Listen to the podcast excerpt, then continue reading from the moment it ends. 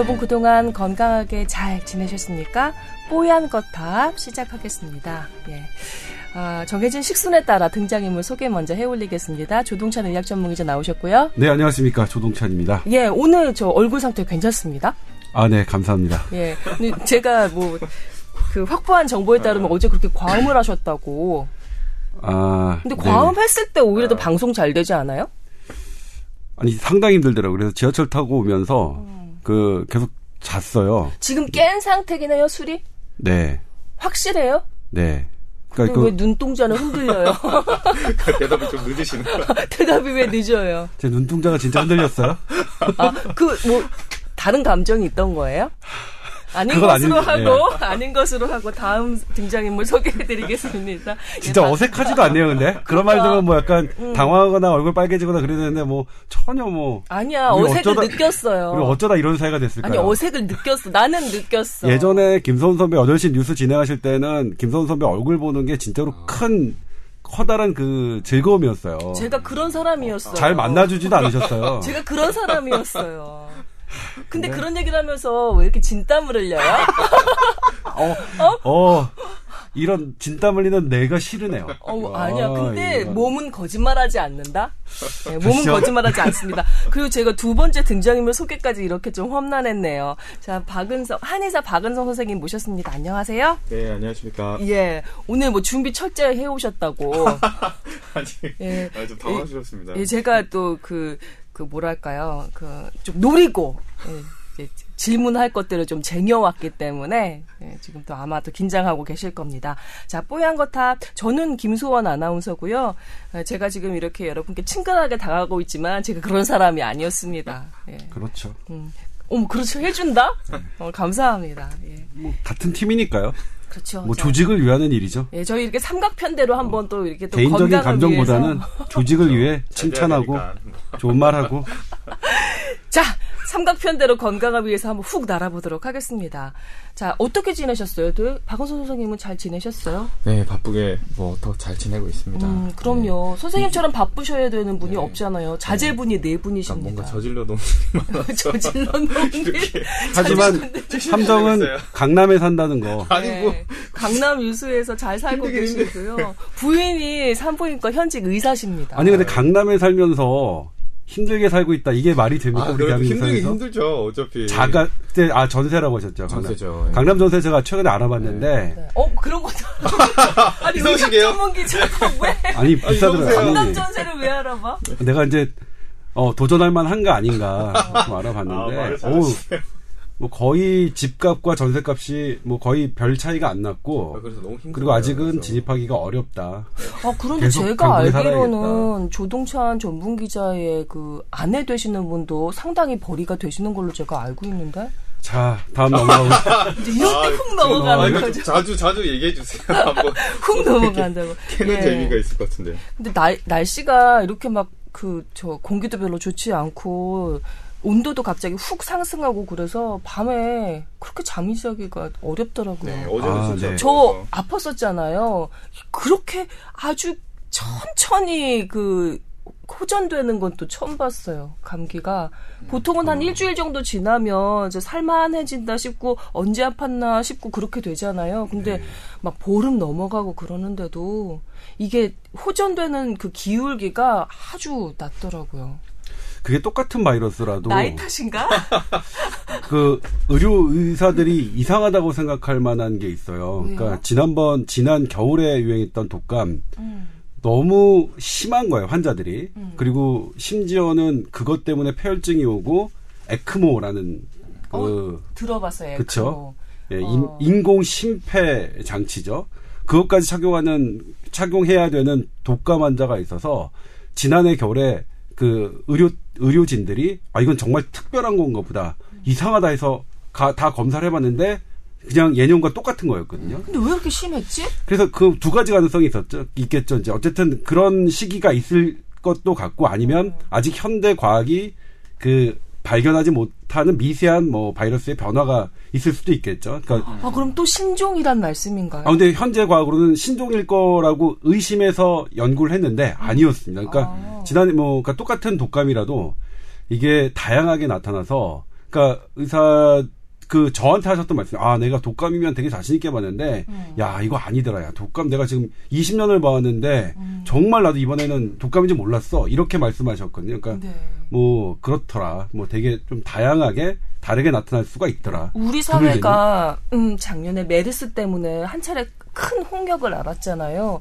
그래서 독감 관련해서는 뭐 면역력이 중요하다, 뭐 손 씻기와 그 마스크 착용이 중요하다 이런 걸 기본 상식으로 알게 됐어요. 어쩌다 보니 호떡이 앓고 난 다음에 근데 또 사후 약방문 같은 그런 생각도 들기도 하는데 제가 이번에 그 감기를 좀 심하게 앓고 이게 기관지염까지 이렇게 좀 발전을 하더라고요.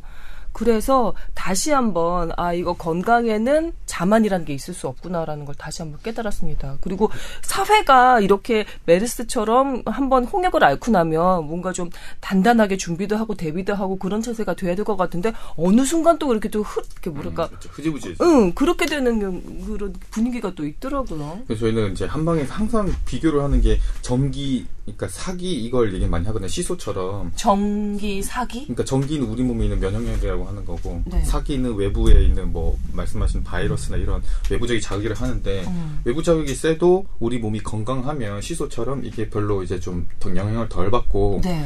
만약에 우리 몸이 되게 약해져 있으면 약한 기운이라도 되게 영향을 많이 받는다. 뭐 이런 사기가 별거 아니어도 네, 그렇죠. 우리 몸이 약하면 되게 음. 영향을 많이 받는다. 그러니까 애기들이 어린이집가 수족병 걸려도 누구는 걸리고 누구는 안 걸리고 뭐 이런 것처럼 네. 그러니까 그런 것처럼 그러니까 우리 몸이 그 되게 평소에 얼마나 이제 건강 관리를 하고 이렇게 중요하냐 음. 이런 얘기를 뭐 옛날부터 그 어떻게 보면 했던 거죠. 했던 거고. 전기와 근데, 사기 네. 오늘 또 새로운 얘기를 근데 들었네요. 가면 갈수록 사람들 몸이 좀 이렇게 점점 더 스트레스도 너무 많고 음. 감정적으로 힘든 것도 많고 일도 너무 과도해지니까 점점 점점 좀 떨어지지 않나 이런 생각도 들어요. 우리 그럼 박은성. 선생님이나 조동천 기자 같은 경우는 지금 본인의 정기 상태가 어떠신가요?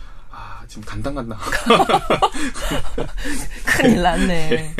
그런 것 같습니다. 저기 그러면 뭐 무슨 여명 땡땡땡 이런 거 좀 챙겨 드셨어요, 조 기자님은? 아니 못 먹었어요 어제. 어, 근데 제가 어떡해. 최근에 그 한번 시험 삼아 먹었던 무슨 소화제가 있어요. 근데 같이 이제 술자리에 계신 분이 이거 한번 잡숴봐. 되게 좋아. 했더니 이거 뭐 접소하는 아 그분이 제가 이제 구경해봐도 그분은 이제 의사가 아니었고 제가 의사인 걸 아는 분인데도 어. 강력하게 권하시더라고요. 근데 그거를 먹고 난 다음 날은 어쨌든 되게 좋았어요. 양약이요, 한약, 알약 같은 거였어요? 환이었어요? 한약 환이었어요. 음. 네, 환이었어요. 근데 저, 저희는 그 동아리 옛날 대학교 때 큰 회식 자리가 있잖아요. 예를 들어 무슨 행사가 크게 있으면 네. 아 뭔가 이제 오늘 과응을 하겠다. 오늘은 피해갈 수 없는 날이라 생각이 들면 다 먹고 시작해요. 뭘, 한약으로 뭘 먹- 된 이제 어. 그런 술 기운 푸는 거 갖다가 어. 6시부터 다 먹고 한 잔씩 다 미리? 먹고 미리, 미리? 먹고 네, 미리 먹고 좀 덜덜 받으라고. 근데 저는 개인적으로 뭐냐면 제가 이제 깨달았던 게 한의대가 그러는구나. 어. 어, 술자리는 어때야 되느냐? 철저하게 즐거워야 한다. 음, 그 철저하게, 지론이잖아요. 예. 조 기자님 지론이잖아요. 그리고 이제 전 사실 외국 여행을 대단히 좋아했는데 그래서 이제 페이스북에 친구들이 아 지금 런던이다 뭐 어디 보스턴이다 아니면 뭐 리스본이다 이렇게 올리면 되게 부러운데 지금 음. 어떻게 생각하냐면 어 난 지금 서울을 즐기고 있어. 서울 서울에 어제 처음에 마셨던 데가 동부이촌동? 동부이촌동의 서울 뭐 밤이야. 음. 뭐 이것도 하나의 뭐 저기잖아요. 네. 누구 누군가에게는 되게 어 그래 서울에 그런 동부이촌동에 그런 이 술집이. 있어. 어제 그 동부이촌동 짜장면집 중국집인데요. 하, 제가 지금 30평생 살아오면서 30평생 나왔네? 웃어? 크게 웃어요? 죄송합니다. 살아오면서 그렇게 맛있는 짜장면도 처음이었어요. 아, 그래서 아니, 어제 또 어딘지 살짝 여기다 써봐요. 내가 길 건너가면 거기라서. 여기? 유명한 네. 어. 아니 여기래요, 여기. 음. 자 아무렇지도 않게 그냥 그냥 뭐 일, 일반 중국 시- 식당이랑 뭐 겉보기엔 차이가 전혀 없었는데 일단 짬뽕 국물을 먹을 때부터 좀 이상했어요. 그러니까 일단 설탕을 쓰지 않았다는 걸 알았어요. 그러니까 어쩔 수 없이 이제 만들다 보면 음식은 설탕이 들어가야 되거든요. 그다음에 그 소금과 맵기하고 그다음에 식초 이런 것들이 저는 이제 딱 그 맛을 보면 그거 아 이 국물은 뭘로 냈을까? 일단 냉면을 먹을 때 이게 소고기 국물로 냈냐 돼지고기 육수냐 이거 정말 저는 분.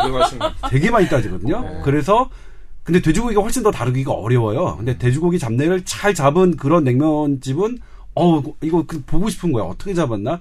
이를테면 우리가 되게 유명한 이제 마포에 있는 을땡땡이 있는 데는 그걸 저기로 잡아요. 마늘로 잡거든요. 오. 그 향을. 근데 마늘로 잡지 않는 집이 있어요. 그래서 이건 뭘로 잡을지 막, 막 그런 그런 부분인데 아무튼 어제 그 짬뽕 국물은 설탕을 넣지 않고 짜장면도 일단 먹으면 달잖아요. 거기 어쨌든 단맛을 내는 어떤 부분이 대부분 쓰시는데 어제 그 집은 설탕을 쓰지 않으면서 그럼 맛없어야 되잖아요. 맛없으면 뭐 아, 설탕만 쓰지 않았네. 내 몸은 좋겠지만 뭐 맛은 없네 이렇게 하겠는데 그렇지가 않아서 대단히 어제는 뭐 유력하는 아니 그렇게 맛있으면 짜장면이랑 짬뽕만 드시면 되지 왜 광을 하셨느냐고. 그리고 여기다가 그 어제 소개받은 한번 잡숴봐야 된 한약 소화제 환약 이름이나 한번 적어봐요. 이거 이거예요. 네. 아, 근데 보니까? 어, 안 나오더라고요. 선생님 이거 아세요? 한의사님 이거 아세요? 음, 이런 거를 저기 양산하는 약으로 이렇게 한약재를 또 이렇게 아니 근데 일단. 제 개인적으로 제가 한번 먹어서 좋았다고 해서 그걸 소개할 만큼 그런 근거가 확보된 건 아니니까. 음. 그래서 저희가 이렇게 말씀은 못 예. 드리고 예. 제가 정보 확보 차원에서 그래서 그거는 뭐 어, 기자답지도 않고 의사답지도 않은 적이라서 예. 아직 그 이 약에 대해서 제가 어떤 근거나 이런 건 아니고 개인적인 그냥 경험을 말씀드린 거고 근데 방금 전에는 맛 칼럼니스트 같으셨어요.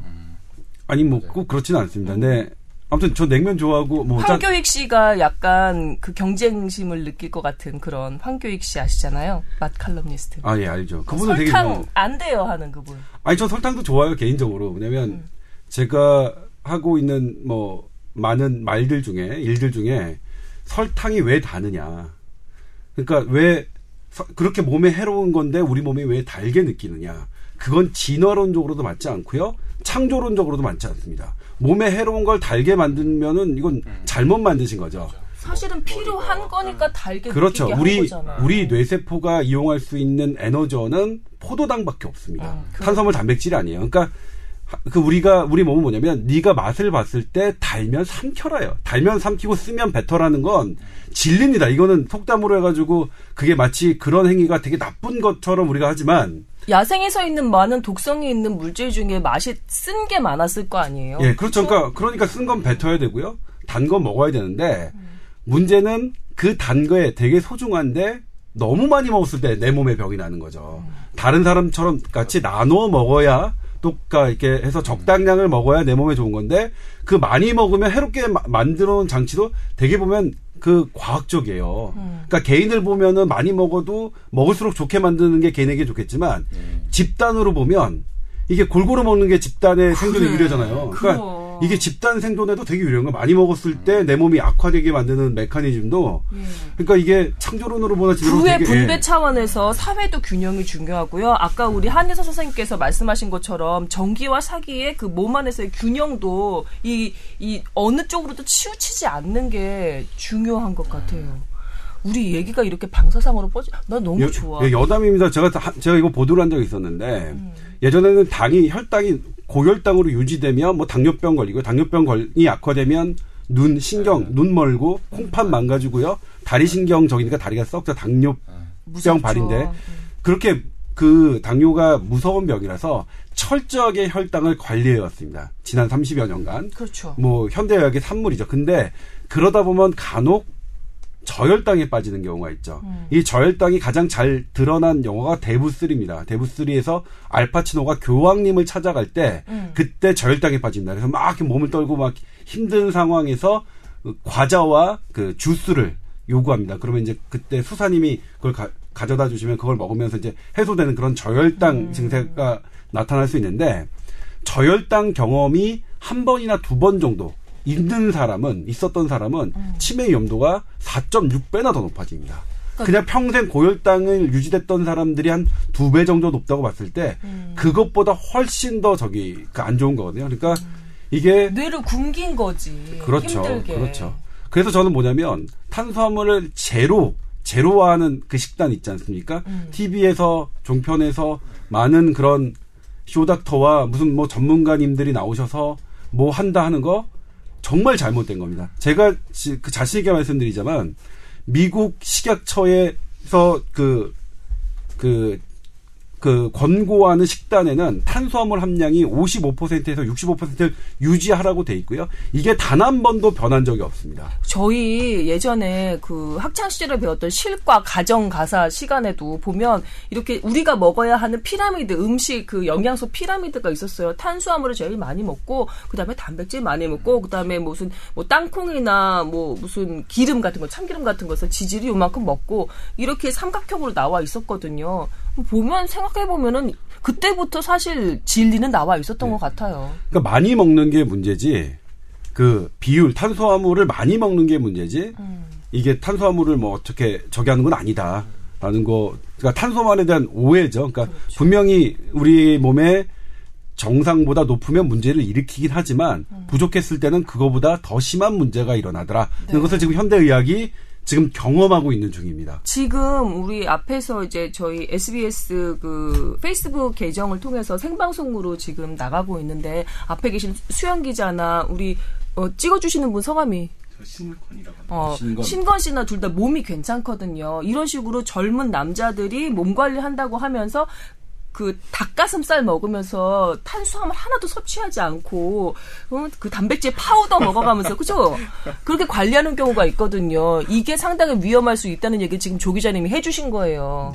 예, 여자들은 이 단맛에 대한 유혹을 떨치기가 사실은 상대적으로 쉽진 않습니다. 저희 뭐 한 달에 한 번씩 주기도 다가오고 그때는 정신 차리고 보면 내가 초콜릿을 먹고 있네, 뭐 이런 경우가 있거든요. 아, 예. 제가 그 지난 아, 주- 그래 남자들도 그래요? 그렇죠. 어, 지난 남자들도 주말에 그래? 어. 그 남녀 뇌차 이에 대해서 아. 보도를 한 적이 있었는데 이제 보도는 일부밖에 할 수가 없어요. 그러니까 가장 정수만 하고 나머지 이제 곁다리로는 음. 그거를 이제 오늘 말씀을 대부분 드리려고 버리는데 가지고 온 거예요. 아 이것도 연구가 돼 있더라고요. 초콜릿을 딱 했을 때 뇌에 활성화되는 남녀 차이. 아, 그거를 이제 좀 이따가 얘기를 해줘. 지금 하면 안 아, 되지. 그래요? 어, 조금 예. 이따가 해야지. 아, 그렇구나. 예, 저희 예. 지금 할 일이 되게 많은데. 오늘 주제구나. 예, 예. 되게 많은데 지금 저희 여러분 건강 상담도 해드려야 되죠. 그다음에 어제 저희가 뉴스를 통해서 보, 도해드린것 중에 한약재 관련한 게 있어서 오늘 방송 선생님이 대표로 좀 말씀해 주실 게 있고 그다음에 오늘의 주제가 이 여성의 다이어트가 힘든 이유 조 기자님이 그 보도하신 것에 대한 뒷얘기들 그 백그라운드 얘기들을 좀 나눠봐야 되기 때문에 저희가 지금 달려야 됩니다.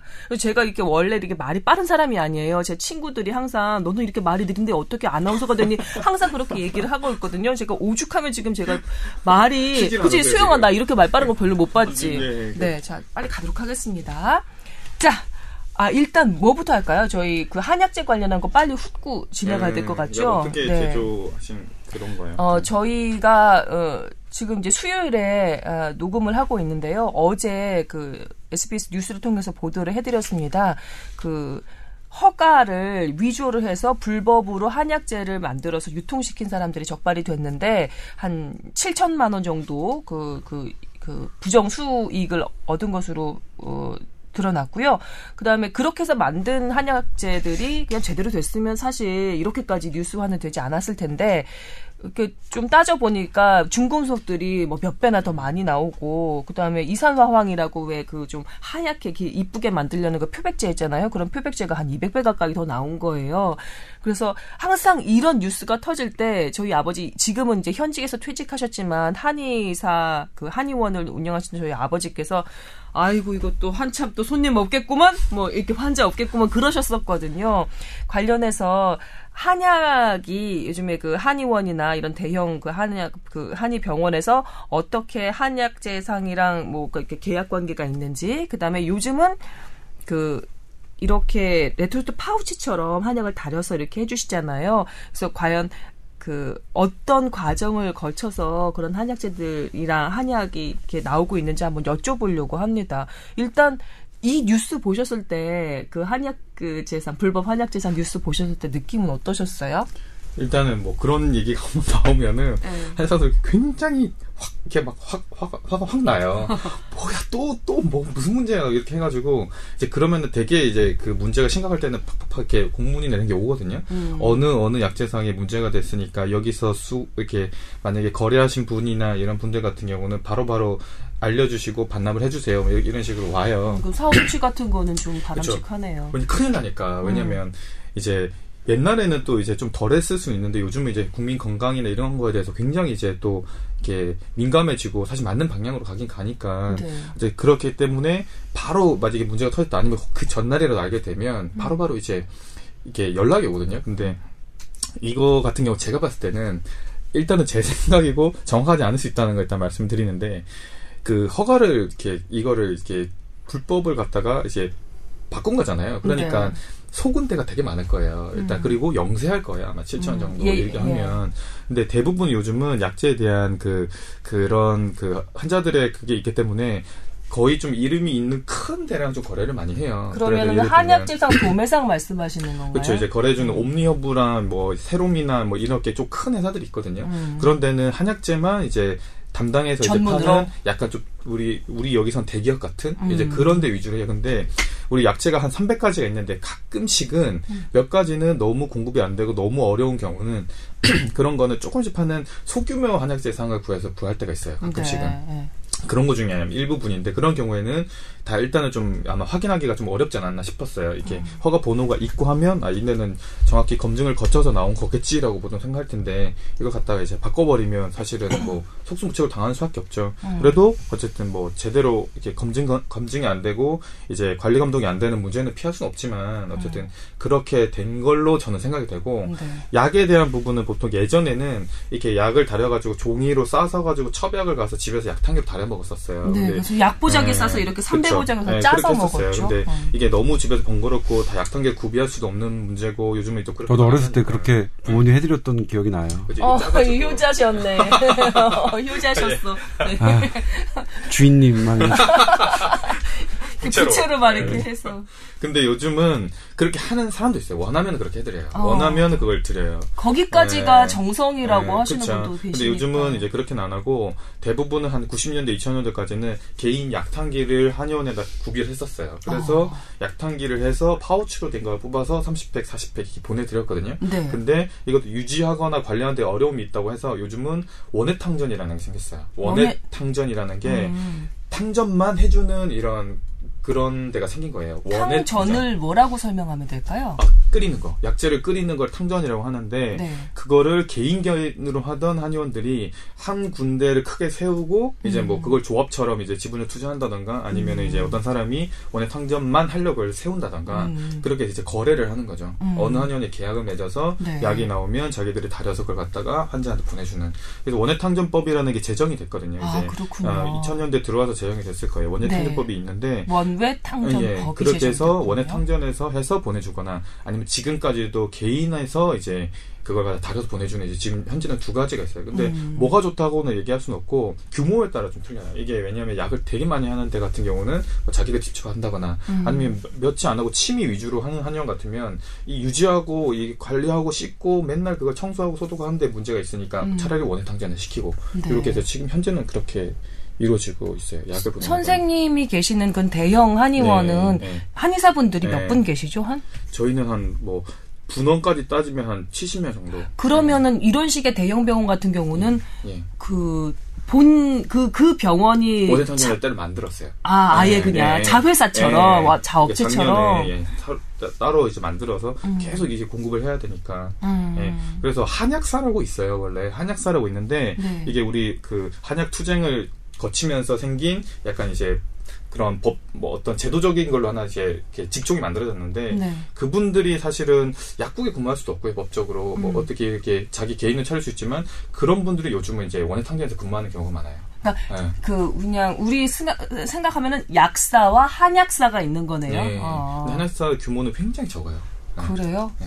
그러면 한약 재상이 한약사라고 생각해도 되는 아니요, 거예요? 그건 또 다릅니까? 공급하는 사람이고요. 음. 한약사는 약사와 같은 개념으로 제도적으로 만들었는데 네. 이게 만든 지 얼마 안 됐어요. 한 10년 조금 넘은 걸로 알고 있는데 그래서 그 규모가 이 1년에 배출되는 사람들도 한 2, 300명 밖에 안 되고요. 그럼 한약사는 보, 그 처방전을 쓸 수가 없는 거고 한의원에서 처방전을 끊어다가 네, 이렇게 거죠. 조제해서 다려서 이렇게 네. 파우치로 또 해주시고 네, 그러는 네, 거군요. 그렇죠. 아 그런 또 업종이 네, 있군요. 네. 아, 또 새로운 걸 알았습니다. 그냥 어, 환자의 입장에서 정말 순수하게 궁금한 건데 예전처럼 그냥 본인이 다려서 이렇게 약재를 해서 싸서 이렇게 짜서 먹는 것과 그런 식으로 대형으로 한꺼번에 끓여서 이렇게 비닐 포장으로 이렇게 해서 그 먹는 그런 한약 그 액과 약효는 차이가 없을까요? 약효보다는 편리성이에요. 편리성. 요즘은 파우치로 나오는 거 귀찮아 잘 안 먹으려고 해요. 그래서 그거를 일본처럼 어떻게 바꾸냐면 파우치를 만든 다음 따리 끓인 다음에 가루로 다시 다 만들어요. 가루, 가루로 다시 만든 다음에 네. 그냥 털어놓고 물을 마신다던가.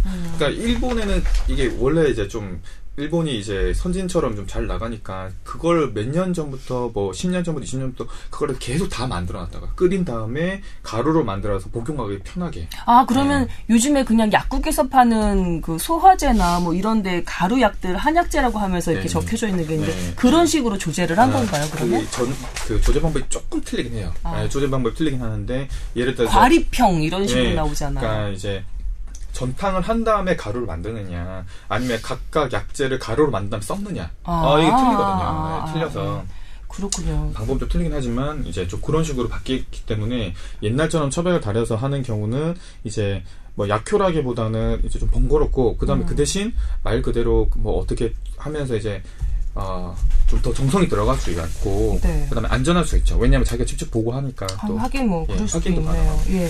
요즘에 또 그렇고 이전에도 그랬지만 이 한약재의 안전성에 대한 문제는 사실 환자들이 예민할 수밖에 네. 없는 사안이잖아요. 네. 중국산 믿어도 되는 건가 아니면 이런 식으로 중금속이 검출됐다는 얘기들이 가끔 가끔 뉴스에 뜨는데 이거 믿고 먹을 수 있는 건가 이렇게 걱정하는 분들이 계신데 관련해서 한 말씀 해주시고 넘어가야 될 것 같아요. 네, 일단은 이게 몇 년 전부터 굉장히 심해져서 왜냐하면 국민들도 일단 신경 쓰지만 한의사들도 진짜 예민한 문제예요. 이거 네. 한번 하면 자기들도 우리도 속았다는 생각이 드니까 음. 그런데 이제 그 비판이나 비난을 다 몸으로 받는 거예요 네. 환자한테부터 시작해서 그래서 말이 아, 이제 권위가 떨어지는 거죠 말하면 이제 그거 무슨 약 아니에요 무슨 약 아니에요 이러니까 이제 권위도 떨어지고 참 문제가 어쨌든 있어요 그래서 계속 요구를 해서 어쨌든 식약청에서 관리 감독이 된 것만 지금 이제 한약재 아. 유통으로 해서 이력 추적제라고 해서 누가 이제 생산을 했고 이렇게 음, 추적제까지 음, 하고 아, 있긴 해요 네. 근데 그래서 대부분은 이제 검증되고 약재 중에서도 좋은 걸 쓰는 이제 대기업이랑 이게 거래하기를 이제 선호를 하고요. 음. 근데 가끔씩 진짜로 그걸 속여서 판다거나 아니면 그 약재를 포장하는 과정에서 음. 갑자기 뭘 하면은 그걸 확인할 수 있는 방법이 없다고 하더라고요. 어쨌든 네. 그런 거를 어쨌든 계속 이제 최소화하거나 이제 부작용 줄일 수 있는 방향으로 나가려고 노력을 하고 있는 단계라고 생각합니다. 네. 너무 그렇게 표정이 아 진짜 뭔가 표정이 제가 뭔가 재지은 듯한 네. 느낌이 들어서 대, 대표적, 대표로 이렇게 말씀을 네. 해주셨으니까 그럴 수밖에 없을 것 같아요. 여튼 관련해서 뉴스가 나왔으니까 궁금하실 네. 것 같아서 제가 좀 대표로 여쭤, 여쭤봤습니다. 자, 이제, 음, 다음 순서는요, 여러분의 건강 상담 해드려야 하는 시간인데요. 저희 그 팟캐스트 중에 저희 골룸 SBS 보도국에서 진행하고 있는 팟캐스트 방송 중에 에, 거의 유일하게 그 메일 계정 열어놓고 여러분과 이렇게 직접 소통을 하고 있는 그런 팟캐스트입니다. 저희 뽀얀거탑입니다. 자, 탑이라서 T-O-W-E-R, 아, at sbs.co.kr, 타워, 골뱅이 sbs.co.kr 이렇게 메일 계정 열어놓고 여러분의 그 궁금증 건강이나 뭐 또 아니면 의료 어, 그런 소비 관련한 궁금증 풀어드리고 있습니다. 그 중에 저희 이번에도 한 몇 가지를 추려서 해결해드리고 넘어갈게요.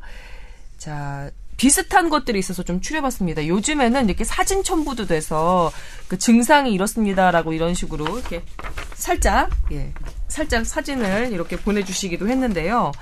아, 일단 그 비슷한 사연들 두 개를 저희가 묶었습니다. 아, 이사를 온 후에 아토피처럼 오돌토락에 그 피부가 약간 좀 발진이 생기고 벗겨진 것처럼 되어 있습니다. 너무 간지럽고 피부과 병원을 다녀오고 약도 바르고 먹는 것도 해봤는데 완치가 안 돼서 고생이라고 이렇게 해주신 분이 계시고요. 또 한 분이 비슷합니다. 어, 60대 후반이신 저희 어머니가 2년 전부터 얼굴과 두피를 중심으로 피부 질환을 앓으셨습니다. 그 전까지는 아토피도 없고 특별한 피부 질환이나 만성 질환이 전혀 없었습니다. 그런데 어, 강한 햇빛을 쬐거나 센 바람을 쬐 때 간간히 피부가 간지러운 정도였는데 이후에는 원인 모를 붉고 넓적한 반점 같은 것들이 생기고 심한 간지러움증이 생긴 겁니다. 피부과 병원, 특히 대학병원 같이 큰 병원 갔는데도 원인을 찾지 못해서 간간히 스테로이드 주사를 이렇게 맞아 오셨는데 그 기간이 꽤 오래되신 모양이고요. 사진을 이렇게 보내 오셨는데 사진만으로는 글쎄 이렇게 약간 불긋불긋한 정도이구나 싶은 정도지만 잘 구별이 되지는 않는 것 같습니다. 네. 자, 이거 어떻게 해야 될까요? 워낙 답답하셔서. 일단 20대 남성분 이제 사진을 보내주셨는데 네. 귀 뒤쪽하고 그다음에 여기는 팔인가요? 어딘가요? 음. 근데 이제 귀 네. 뒤쪽을 봐서는 이게 습진일 것도 같은 생각이 들거든요. 음.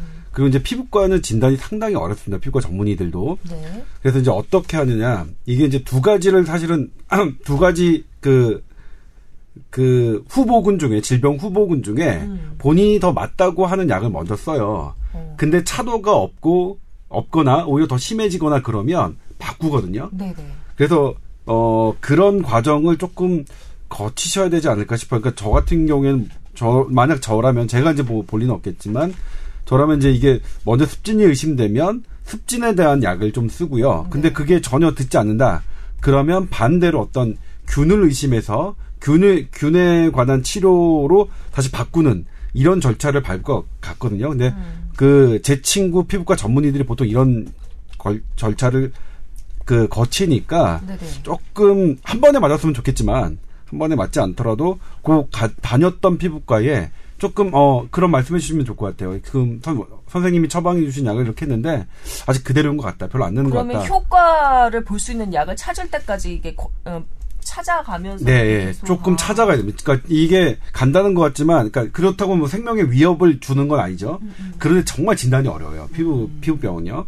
그리고 이제 이 60대 이그 어머님 네. 사연 같은 경우에는 사진을 보니까 아, 이- 그러니까 다만 이제 그건 있는 것 같아요. 이제 점이 갑자기 커진다 그러면 피부암이 아닌가는 대단히 그 감별해야 돼요. 우리나라 그렇죠. 지금 피부암 되게 많이 늘고 있어서 음.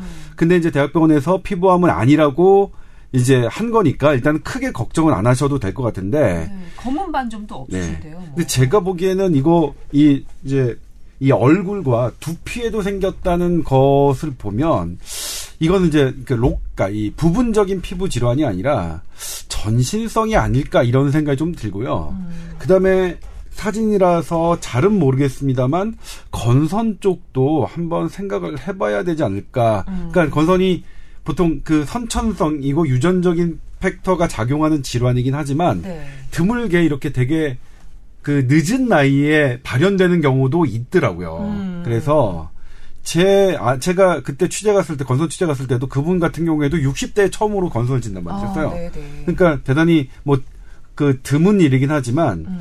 그래서 그런 부분에 대해서도 한번 뭐 염두를 해 두시는 게 어떨까 싶거든요. 그리고 여기 스테로이드 주사를 맞으면 좀 나았다는 거, 이거 건선과도 일치하는 소견이긴 아, 한데? 네.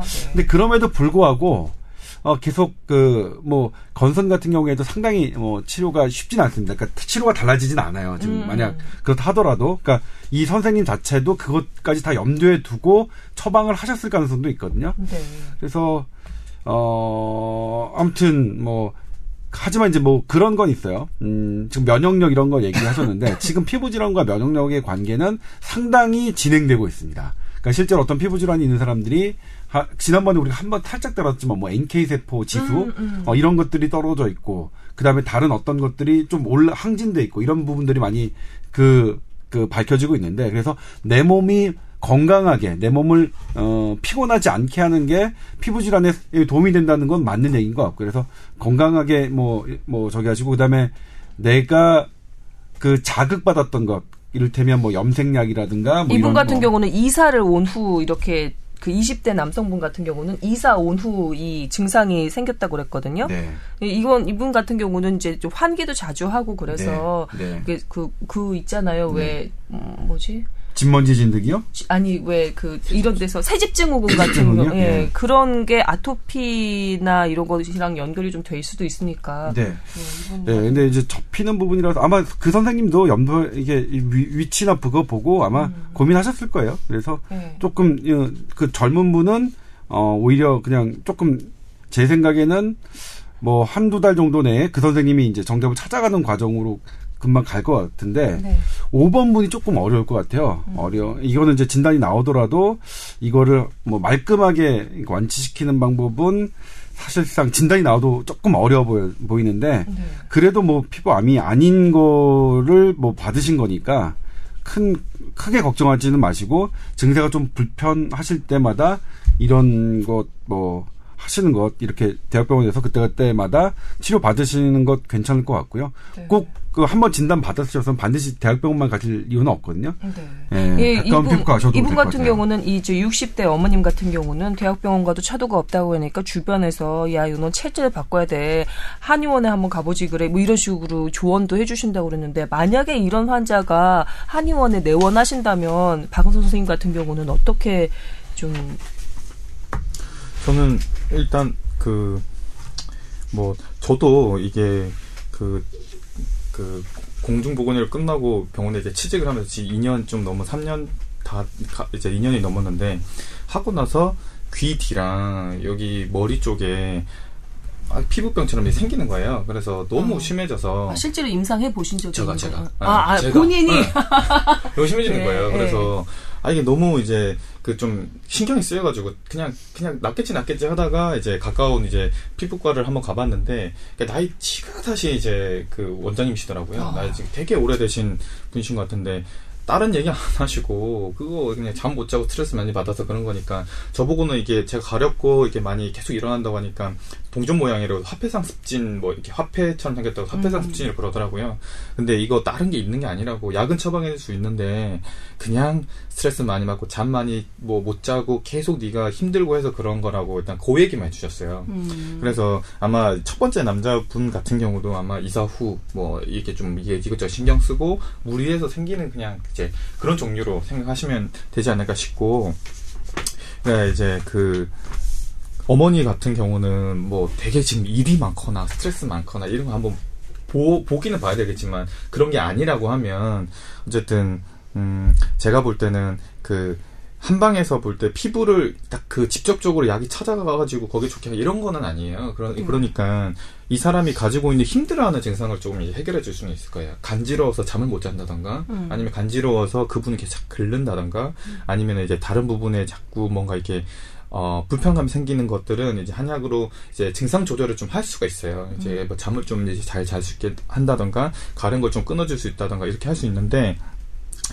결론적으로 보면 한약 같은 경우는 이게 단기간 해결될 문제는 아니거든요. 네. 그래서 체질을 바꾼다는 얘기를 하시기에 뭐 그렇게 얘기할 수도 있지만 근본적으로 그 사람이 뭐가 문제인지를 한번 좀 찾아봐요. 이렇게 좀 이제 뭐 나- 제가 나중에도 뭐 그런 비슷한 질문에서도 그런 생각을 했는데 찾아봐서 그 사람 피부만 문제인지 아니면 다른 것도 같이 문제인지 봐서 그냥 좀 그런 걸 같이 좀 이렇게 증상을 바꿔주는 치료를 시작할 것 같아요. 제가 만약에 봤었으면. 네. 제가 이제 소개를 해드리면서 두 분의 말씀을 들으면서 느낀 건요. 이 20대 그 청년분도 그렇고 60대 이 어머니도 그렇고 단기간에 이 피부 질환이 나아질 거라고 너무 조급하게 생각하지 않는 것이 먼저 중요할 것 같아요. 그리고 약을 찾아가는 과정을 좀 인내심을 가지고 좀 기다려 주시는 것이 나을 것 같고 특히나 이 60대 어머님 같은 경우는 조 기자님도 말씀하셨지만 치료가 상당히 좀 길어질 수 있다라는 것을 안타깝지만 인정을 하시고 접근을 하시는 게 어떨까 싶습니다. 그럼에도 불구하고 싹 나으셨으면 좋겠네요. 진짜 우리는 길을 봐봐봐. 예.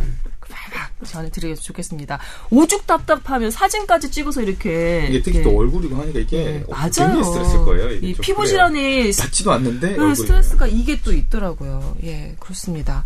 자, 여튼 깨끗하게 나으셨으면 좋겠다는 말씀 다시 한번 드리면서 두 번째 그 사안으로 넘어가도록 하겠습니다. 두 번째 사안도 어쩜 이렇게 짠 것처럼 보내주셨는지, 네. 두분 모두 20대 후반 미혼 여성입니다라고 똑같이 이렇게 적어주셨어요. 그리고 두 분 모두 탈모 때문에 걱정을 하십니다. 한 분은 어, 500원짜리 만하게 두피에 원형 탈모가 생겨서 이게 스트레스 때문인지 뭐 사실 스트레스도 많다고 하시더라고요. 3개월 전에 남자친구와 헤어지는 과정에서 심한 스트레스를 받았고 게다가 직장에서의 스트레스도 계속 겹쳐서 심란한 상태입니다라고 하셨는데 아이고 제 동생 같으면 데려다가 맛있는 거라도 먹이면서 좀 어떻게 좀 해보련만 여튼 탈모가 진행돼서 속상하신 분이고 또 다른 분도 이분은 병원에 너무 답답해서 가셨는데 갑상선 항진인지 저하일지 확실할 만한 수치는 알지만 뭐 중간 이행 단계다 뭐 이런 그 소견도 있었고 그 다음에 뭐 염증 수치 관련한 얘기도 병원에서 들으신 모양입니다. 이 탈모가 이런 갑상선이나 염증 수치랑 관련이 있는지도 궁금해졌고요. 두 분 모두 지금 병원에 가셔서 치료를 받고 계신 상황입니다. 근데 탈모가 치료약이 있는지 아, 탈모 치료약 있죠. 있어요? 예, 있습니다. 아, 예. 이두 분한테 어떤 말씀 해주시고 싶으세요? 근데 이분 두 분 다 지금 원형 탈모잖아요. 음, 그 스트레스 이거는 뭐 이미 잘 알려져 있고 이건 일반적인 탈모는 아니에요. 그러니까, 그러니까 내가 어, 이 모근 세포가 퇴화해서 하는 그런 현상이 아니라 음, 한 분은 원형 탈모는 아니네요. 그냥 탈모가 진행되고 있고 머리 숱이 좀 많이 빠지는 거예요. 이두 번째 분. 아, 네. 예, 7번 분이 그렇군요. 네, 네. 그러니까 일테면 이제 원형 탈모 이 20대 후반 미혼 여성분은 아, 뭐 예전에 저희 부모 아버지 같은 경우에도 이제 음. 원형 탈모를 제가 직접 봤었는데 그러니까 원형 탈모 그러니까 제가 그때는 의사가 되기 전이죠. 그러니까 의대 다니기 전이라서 그때 당시에는 이제 영구에 이거 있잖아요. 영구가 땜빵? 땜빵하는 그거는 균입니다. 기계충. 기계충 그건 옴, 옴습니다. 그리고 그거는 그러니까 표면이 동그랗게 그 머리가 빠지긴 하지만 이 두피가 아주 두들두들합니다. 음. 그런데 원형 탈모는 아주 그게 매끄러워요. 음. 매끄러워요. 그래서 예전에는 막 그 뭐 전 저는 근데 저희 아버지 딱 야, 아버지가 왜 기계충에 이런 걸리셨을까 생각했는데 그때 되게 이상했어요. 되게 아주 깨끗했거든요. 나중에 이제 의과대학 들어가서 배울 때 아 이게 음. 원형 탈모증이다. 우리 아버지가 그, 때 엄청난 스트레스 상황이었구나라는 음. 걸 알았는데 이분도 그런 거죠. 그 본인의 되게 스트레스한 상황이 더군다나 여자분인데. 에, 이 머리로 나타난 겁니다. 음. 그리고 몸이 회복되면 이 원형 탈모는 그- 잘 낫, 100% 낫습니다. 아 그래요? 예, 100% 어, 낫습니다. 아, 다행이다. 그리고 이제 그쪽에 어떤 주사를 맞으면 좀 낫긴 하는데 음. 뭐 그거죠. 일단 그래도 내 스트레스 상황이 없어지는 게 근본 치료죠. 어. 그러니까 우리 열이 나면 해열제를 먹지만 음. 근본 치료약은 바이러스를 죽이는 게 근본 치료잖아요. 예. 그러니까 그렇습니다. 그리고 이 7번. 7번 환자분 같은 경우에는 네. 갑상선이 어떻게 항진되거나 저하될 때 탈모 증상으로 나타날 수 있습니다. 아. 그래서 그 선생님이 갑상선을 예민하게 봤던 거는 저는 대단히 잘된 접근이라고 생각이 아, 들어요. 네. 어. 그런데 이제 아직 약간 경계선상에 음. 지금 위치해 있는 상태, 그러니까 완전히 정상이라고 할 수도 없고 약을 쓸 만큼 비정상이라고 할 수도 없는 상태라서 지켜보겠다. 라고 하셨는데 이게 이제 환자분들은 되게 답답하잖아요. 근데 그럼. 이게 이게 정답입니다. 뭐라고 근데- 확실하게 얘기를 예. 해줬으면 좋겠는데. 근데 그냥. 요 상황에서는 그게 정답이에요. 지켜보는 게 정답입니다. 네. 그래서 그거 같고요. 그다음에 그 염증 수치 네. 얘기도 하셨어요.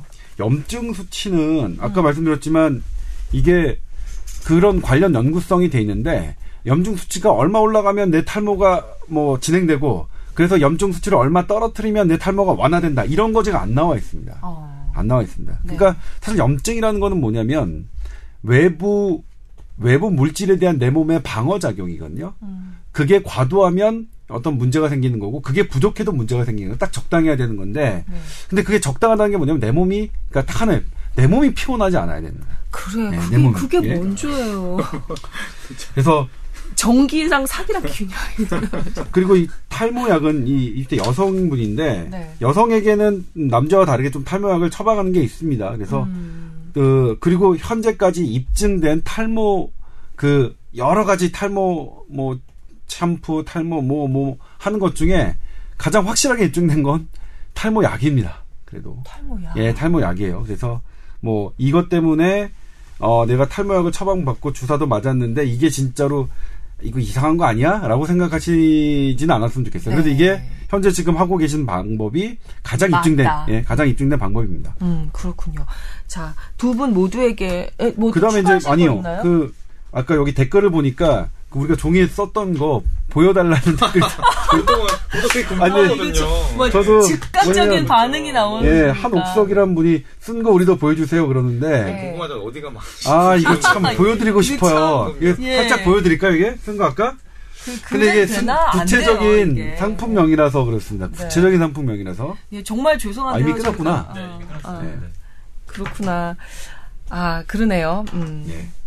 자, 이, 그, 저희가 드린 답변이, 아, 궁금증 해소, 그리고 약간의 심리적 위안, 이- 이런 데 좀 도움이 됐으면 좋겠습니다. 여자분이 남자친구랑 헤어지고 직장에서도 스트레스 받고 있잖아요. 네. 그런데 몸까지 안 좋아지면 그게 진짜로 힘든 거예요. 그럼요, 그럼요. 몸- 그것도 기분 나쁜데 내- 나 혼자 지금 몸이 나빠지고 있으니까 그것도 네. 얼마나 화가 나고 짜증이 많이 나시겠어요. 그렇죠. 근데 그럴수록 몸을 챙겨 주셔야 돼요. 네. 그럴수록 몸을 챙겨 주셔야 되는 것 같습니다. 그리고 오늘 이 갑상선 관련해서 탈모랑 연결이 되어 있을 수도 있다는 얘기를 처음 들었는데요. 갑상선은 문제가 되면 천의 얼굴입니다. 천의 얼굴. 혹시 네. 스트레스가 갑상선 기능을 좀 저하시키거나 좀 이렇게 하는 기전도 있지 않나요? 네, 있죠. 음, 네. 맞아요. 그럴 거예요, 아마. 예. 올리기도 하고 떨어뜨리기도 하고요. 그다음에 올라갔다가 떨어지기도 하고요. 물론 외부 외부 요인 때문에 갑상선이 이제 저기 할 수도 있지만 음. 나의 내부적인 스트레스 때문에 갑상선 기능이 흔들릴 수도 있습니다. 예.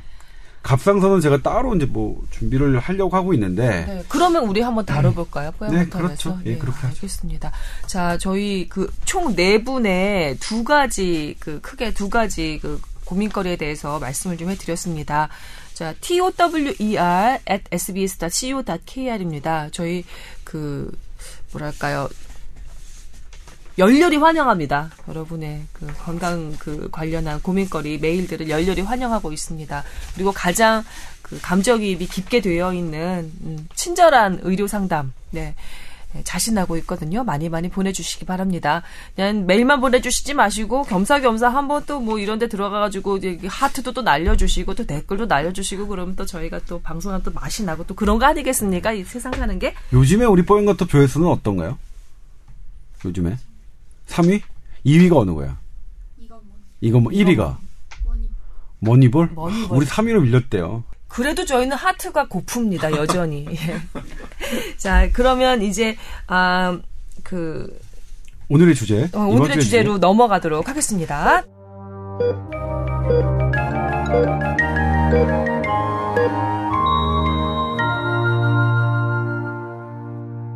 뽀얀거탑 59회 여러분과 함께하고 있습니다. 오늘의 본격 주제 이제 얘기를 나눠볼 텐데요. 저희가 앞서서 잠깐 언급이 됐었습니다. 제가 뭐 여성들이 갑자기 정신 차리고 보면 초콜릿을 입에 물고 있는 때가 가끔 있다라고 얘기를 했더니만 이제 조기지아님이 그새를 못 참고 오늘의 주제를 먼저 이렇게 좀 약간 노출시키는 그런 일이 있었는데요. 오늘의 주제는 여성의 다이어트가 힘든 이유라고 이렇게 제목은 아주 그냥 화끈하게 적어 오셨습니다. 이거 어떤 관련한 내용인가요? 그러니까 이를테면 이제 지금은 여성의 보- 건강 보건 정책은 따로 마련해야 된다라는 것들이 우리나라에서도 지금 대두하고 있습니다. 예. 원래 이제 그 보건복지부의 어, 박현영 과장님이라고 계신데 그분이 예전에 희귀 난치병 과장으로 계실 때는 저를 그쪽에다가 몰아가지고 계속 세미나에 참석시키고 막 그러셔서 사실 작년에 희귀 난치병 법안이 뭐 이렇게 통과가 됐죠. 올해 이제 올해가 되게 그 희귀 난치병에 대해서 그게 다 구체적- 조기자님 아니, 아니, 아니, 아니. 아니, 아니, 전혀 아니에요. 몰랐지. 대단하십니다. 예. 저희는 그럼에도 불구하고 네. 희소 난치병이라고 이제 명명하기를 명명을 했고 그다음에 그 관련 단체도 어, 희소 난치병으로 좀 해달라고 요청을 한 상태긴 한데 음. 근데 그분이 최근에 이제 여성건강보건 정책국을 바뀌셨어요. 그래서 네. 이제 저를 여기다가 또 끌어들여서 세미나에 참석시켜서 제가 이제 본 거예요. 그래서 네, 네, 네. 봤더니 뭐냐면 어, 남성과 여성은 유전자가 1%가 달라요. 음. 근데 1%가 다르면 아 이게 뭐 거의 99%가 같으니까 뭐, 뭐 거의 같은 걸로 되겠네라고 생각하기 쉬운데 그게 아닙니다. 그러니까 사람과 침팬지의 차이가 봤더니 1.5%예요. 그러니까 남성과 여성의 몸은 어 다르다면 다른 거죠. 그런데 지금 기존의 100년 동안의 현대 의학은 남성 중심의 그런 그 임상 시험이 주도가 되었습니다. 그러니까 네. 똑같은 약을 어 이렇게 남성 환자, 남성 의사가 이제 하면서 그걸 여성에게도 그대로 적용해 왔는데 막상 여성에게 따로 실험을 해보니까 그렇지 않더라. 음. 그러니까 예상과 그러면 다른 예, 결과가 예상과 다른 결과가 있었다. 나니까 음. 이제 여성은 별도로 음. 이 예방, 그다음에 뭐 진단, 치료 이런 것들을 별도로 가져가자 하는 것 저는 되게 그 그게 과학적이고 바람직한 방향이라고 생각하거든요. 네네. 이를테면 이제 우리가 속 쓰리는 증상이 있을 때 음.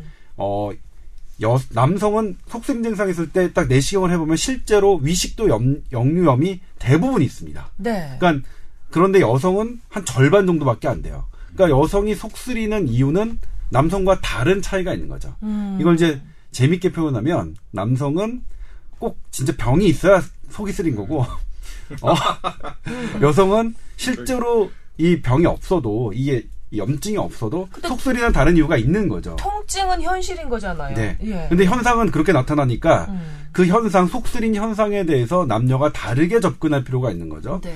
그러니까 그런 것들은 이제 차곡차곡 하나씩 하나씩 돼 있고요. 캐나다와 미국은 이미 20년 전부터 여성 건강 보건 정책은 따로 별도로 만들어서 운영하고 있습니다. 그 정책이. 그러니까 예방 정책 다르니까 다르게 하는 게 효율적이고 다르게 하는 게 여성의 건강을 더 증진시키는 일이니까요. 그럼 우리나라도 그 여성 보건국이 따로 있어. 아직 없어요. 이거 되게 민감한 문제인데 이거 얘기하지 말라고 그랬는데 이걸 이제 여성가족부가 할 것이냐 보건복지부가 할 것이냐고 지금 되게 언제나 안 됐어요. 관할이 좀 문제가 되잖아요. 근데 따지는 게. 뭐 지금은 통합해서 한번 하자. 그게 뭐 소송이 어디냐. 음. 그러니까 범부처 통합처럼 그렇게 해서 시작해보자 하는 움직임이 지금 우리나라에 처음으로 이제 올해서 된 거죠. 네. 근데 여러 가지 몸이 다른데 이제 제가 이제 관심 있었던 건 뇌는 그럼 얼마 어떻게 다를까 음. 봤더니 이미 이것도 뇌도 상당 부분 많이 연구가 돼 있더라고요. 네. 어 가장 이제 그 와닿았던 게 뭐냐면 여성의 직관력이라는 거 사실 우리 많이 경험하잖아요. 그럼요. 이상하게 딱 그냥 알아맞혀요. 흔히 하는 얘기를 촉. 그렇죠. 척이죠. 네. 근데 그게 어 그 연구가 돼 있습니다. 우리 엄마들이 가면 이렇게 딱 하고 있으면 쭈뼛쭈뼛하고 있으면 와서 말해. 네, 그냥 얘기해. 이렇게 하면. 그다음에 또 하나가 있어요. 제가 이제 애를 키우면서 느끼는 건데 네. 애나 동물이나 애완동물을 키우면서 느끼는 건데 따님 키우고 계시잖아요. 애를 키우면서 애가 지금 뭘 원하는지 전 모를 때가 있어요. 얘가 그렇게는 우는데 말을 하면 알겠는데 우니까 얘가 배가 고파서 우는 건지 아니면 뭐가 삐쳐서 우는 건지 모르겠는데 그게 여성은 알잖아요. 저희 어머니도 바로 아시는 거야. 얘 지금 배고프네. 얘 지금 학교에서 뭐 무슨 일 있었네. 음. 아시는 거예요. 아 이거 뭐지라는 생각이 좀 들었었는데 이게 바- 뇌과학적으로 어떻게 설명하냐면 이렇게 사람의 감정과 소통을 담당하는 게 이제 amygdala라는 편도체라는 게 있습니다. 네, 편도체. 그다음에 hippocampus가 뭐죠 이게 우리말로 하면 아, 해마. 해마 해마 해마 해마 음. 해마가 있는데 기가 막히지 않아요? 나 맞췄잖아, 지금. 네. 나 맞췄잖아. 기가 막히지 않아요? 네. 아 우리 훌륭해요 그런데 이게 남성보다 여성이 더 커요 상대적인 비율이 음. 그래서 상대 아니, 물리적으로 예, 생긴 예. 것 자체가 크다, 크게 예, 생겼어요. 그렇죠. 그래서 어. 요런 부분들을 잘 감- 사람의 감정과 이런 부분들을 잘 캐치하는 거죠. 그 영역이 훨씬 크니까. 음. 그리고 또 하나가 이제 뭐냐면 재밌다. 남자는 이제 이거는 최근에 뜨끈뜨끈한 영국 캠브리지 대학이 최근에 발표한 겁니다. 어. 그러니까 신경 신경망이라는 게 있어요. 네. 그러니까 제가 예전에 이제 한번 그 노화의 비밀 때 한번 말씀드린 적이 있는데 나이가 들수록 지혜가 는다는 게 어떤 의미냐면 나이가 들면 뇌세포는 더 줄어듭니다. 네. 부분 부분의 기능은 젊었을 때보다 떨어집니다. 근데 떨어진 부분 부분의 기능을 연결하는 신경망이 계속 발달해요. 음. 그러니까 부분 부분은 떨어지지만 연결망이 해서 조화롭고 폭넓은 그런 판단을 할 수 있는 거죠. 음. 그게 이제 신경망이라는 개념인데 네. 남성의 뇌를 통합적인 사고가 가능해지는 예. 거죠. 남성 같은 경우에는 이 신경망이 한쪽 뇌를 연결하는 신경망이 발달해 있어요. 한쪽 좌뇌면 좌뇌, 아. 우뇌면 우뇌. 그건 뭐냐면 어떤 일이 벌어졌을 때 한쪽 뇌를 아주 극 아주 집중해서 집중해서. 잘 쓸수 어, 있죠. 어, 어. 그게 이제 뭐냐면 어, 운동을 잘할 수가 있어요. 음. 근육을 뭐 이렇게 잘 저기 할 수 있고 그다음에 그 내가 어떤 뭐 강하게 이렇게 무언가를 밀고 나가는 그런 것들을 뭐 할 수가 있어. 요 한쪽 뇌를 이제 막 하는 거니까. 네. 근데 여성은 뭐냐면 이 앞뒤 연결 한쪽 뇌를 앞뒤를 연결하는 게 아니라 좌우 뇌를 연결하는 연결망이 훨씬 남성보다 우세하게 발달해 있어요. 음. 그래서 이게 왼쪽 이걸 오른쪽 뇌를 좌우로 하면 뭐냐면 말을 잘하는 게 언어 능력이 뛰어나거든요. 네. 예? 언어를 습득하고 말하는 능력이 뛰어나고 그다음에 직관력. 왜냐면 이 직관이라는 건 뭐냐면 국, 어, 떤 계산을 그러니까 어떤 뭐 187 곱하기 28을 우리는 하나하나씩 계산하잖아요. 근데 직관이 좋은 사람은 그 머리가 알아서 딱 계산하고 일일이 손으로 계산하지 않아도 아, 그 얼마 하는 게 이제 우리가 직관이라고 생각하고 있는 건데 수, 순간적으로 여러 가지 정황을 생각을 해서 아주 순간적으로 답을 해, 이렇게. 네, 그렇죠. 네, 알아내는. 그게 뇌를 골고루 좌우 뇌를 골고루 사용하니까 가능한 것이다라고 이제 이 결론을 내려. 그러니까 남성의 뇌와 여성의 뇌가 그동안 우리가 이제 남성과 여성의 차이가 있었던 것들이 음. 뇌과학으로 들여다 보니까 해답이 거기 있었던 거기 거예요. 설명이 그러니까 우리가 거예요. 네. 약간 선입견처럼 가지고 있었던 거 있잖아요. 남자는 멀티태스킹을 못해. 네. 여자는 전화 받으면서 애 우는 거 달래면서 이게 그, 그 성속에 밀면서 다 하는데 남자는 하나 한 번 한 가지밖에. 나- 아니요 남성이 두 가지 할 수 있는 거 하나 있습니다. 동시에 할 수 있는 거. 뭐죠? 샤워하면서 소변 보기. 브라보! 브라보! 너무 크게 웃으신 것 같기도 하고. 저도 이거 빡 최근에 어, 터졌네요. 아, 최근에 어떤 강의에서 네. 들었던 거예요. 그 강사분이 그 얘기를 하시더라고요. 그러니까 이게 우스갯소리잖아요. 예, 그만큼 남자가 못한다. 멀티태스킹이 약하다는 얘기잖아요. 아, 그렇구나. 뇌 생긴 거 자체가 생리적으로, 물리적으로 생긴 거 자체가 다르기 때문에 예, 이런 남녀 차이가 있을 수밖에 없다는 생각이. 근데 우리가 지금 제목으로 달아놓은 건 다이어트가 힘든 네, 이유예요. 그렇죠. 여자가 다이어트 요 힘든 이유. 그거를 하다가 이 다이어트와 관련된 논문을 제가 찾게 됐어요. 음, 이제 여성 똑같은 다이어트법을 적용을 해도 음. 여성이 실패율이 더 높았습니다. 그러니까 다이어트 연구는 어떻게 하냐면 이제 뭐 실험자들을 있잖아요. 한 일곱 명이면 남성 일곱 명, 여성 일곱 명을 딱 해서 이제 체중을 딱 재고요. 그다음에 그에 맞는 체중에 맞는 이제 식단들을 딱 합니다. 그리고 나머지 이제 체중에 영향을 줄 수 있는 운동량과 간식량 이런 걸 통제를 하고요. 그래서 사실은 비만 다이어트 실험이 쉽지 않아요. 이 변수를 통제하는 게 상당히 어려워서 사람에 대한 예. 연구니까 더 예. 그렇죠. 그럼에도 불구하고 이제 어쨌든 엄격하게 통제를 해요. 붙어서. 음. 그래서 좀 돈이 많이 들어요, 사실 비만 연구는. 근데 네. 그렇게 해봤을 때 여성의 실패율이 높았어요. 어느 정도나? 한 두 배, 세 배 정도. 연구에 따라서 뭐, 상당히 예. 유의미하게 높네요. 그런데 이제 그전에는 어떻게 설명했냐면, 아, 여성은 일단 호르몬이 다르고, 여성은 이제 그 신체 구성이 다르다. 지방이 훨씬 많으니까, 지, 그것 때문에, 그러니까 근육의 양은 적고, 지방이 많아서, 기초대사량이 뭐, 저기, 뭐, 낮고, 그 다음에 호르몬 때문에, 여성 호르몬은 계속 이제 무언가를 쌓아두려고 하는 것 때문에 실패할 것이다라고 설명을 해왔는데, 네. 일단 뭐 그건 맞습니다. 네. 그것도 이제 현대의학이 인정하는 부분인데, 이번 연구는 뭐냐면, 이게 뇌 호르몬의 차이가 남녀가 있다라는 거예요. 음. 뇌 호르몬이라는 건 뭐냐면 이제 POMC라는 호르몬인데 우리가 비만하다고 느낄 때 음. 우리가 이제 우리 몸이 비만 되게 안 좋잖아요. 그러면 우리 몸은 뇌에서는 그걸 억제하는 호르몬을 분비해요. 비만하지 않도록. 않도록 하게. 그래서 식욕을 억제하고 네. 운동량을 늘게 뭔가를 막 움직이게 하려고 하는 게 있어요. 그러니까 우리가 고도 비만 계속 하는 것들은 그런 시스템마저 망가졌을 때예요. 그러니까 우리 정상적인 사람이니까 되게 신기한 거예요. 음. 그러네, 예, 진짜. 내가 비만하고 내, 몸- 내 몸의 지방률이 높으면 우리 몸이 아 이거 안 된다. 식욕도 너 억제하고 억제하고 움직이게 움직이게. 하고 어. 에너지를 소모하게 하는데 어, 어. 그 호르몬의 작용을 연구해 봤는데 네. 그 애당초 그렇게 작용하라는 그렇게 작용되는 것으로 알려진 그 호르몬이 여성에게서는 그렇게 작용하지 않더라. 그러면 뭐만 작용하냐? 식욕 억제에만 관여하는 거예요. 운동을 못하게 하는구나. 예, 운동까지 그, 그러니까 그 서클에서 그, 그 회로에서 어. 운동까지 연결하는 게 없더라는 거예요. 신기하네. 그러니까 그, 그 호르몬이 여성에게는 식욕 억제에 다 집중하는 거예요. 그러니까 뭐냐면 여성은 식욕을 억제하는 게 남성보다 훨씬 센 거죠. 음. 예? 그렇지만 운동을까지 이어지게 하는 거는 훨씬 어려운 거죠. 음. 아, 귀, 그, 그래서 지금 다이어트법이 어떻게 바뀌어야 되냐고 이제 그 설명을 하냐면 음. 남성은 식욕 억제하면서 운동해도 돼요. 네. 예? 근데 그러니까 체중이 그러니까 안 먹으면서 운, 그게 뭐 사이클이 돌아가니까. 네. 근데 여성 같은 경우에는 운동하고 싶은 욕구가 애당초 적은 거죠. 그러니까. 근데 거기서 덜 먹으면 덜 먹게 되면 운동 욕구가 더 떨어진단 말이에요. 순서를 바꿔야 되는 거죠.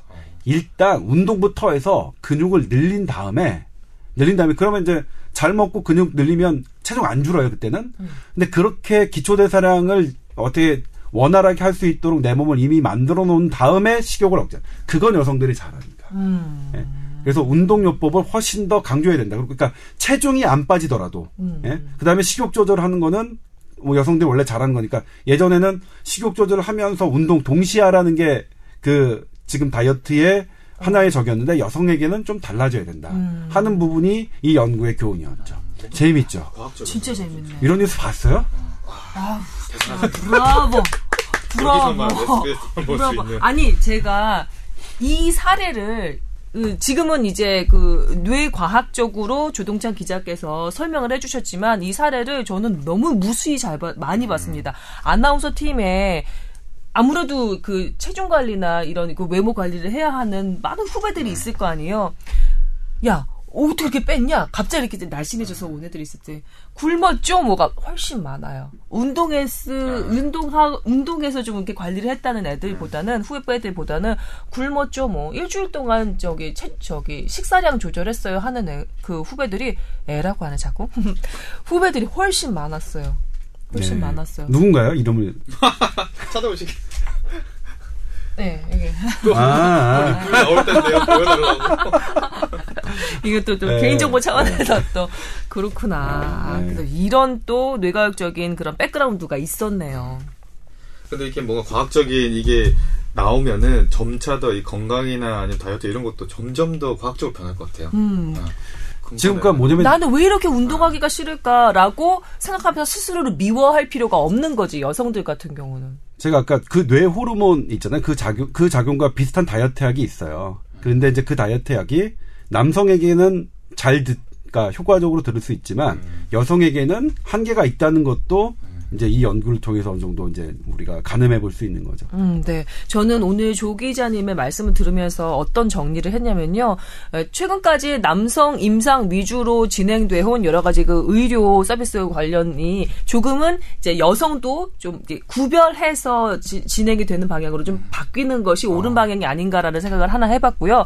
그 두 번째는 몸 움직이기가 왜 이렇게 싫은데 살은 빼야 되겠고 해서 너무 그 고생스러운 여자분들 있잖아요. 여자분들 그 다이어트 이유가 방법을 음, 네. 다이어트 방법을 좀 더 과학적으로 바꿔볼 필요가 확실히 있겠구나. 살이 안 빠지더라도 그냥 운동부터 하십시오. 음, 운동부터 해야 된다라는 생각을 좀 해봤습니다. 그다음에 이제 뭐 그 우리 그 체지방률 재는 거 있잖아요. 거기서 네. 나의 근육량이 어느 정도 상승했다. 내가 목표한 만큼 상승했다. 그러면 그때 식 식욕을 조절하십시오. 네. 그러니까 어려운 먹는 걸거 먼저 조절하십시오. 예. 해 버리는 네. 게 낫네요. 네. 어려운 거 먼저 해 버리는 게 나은 것 같습니다. 그렇구나.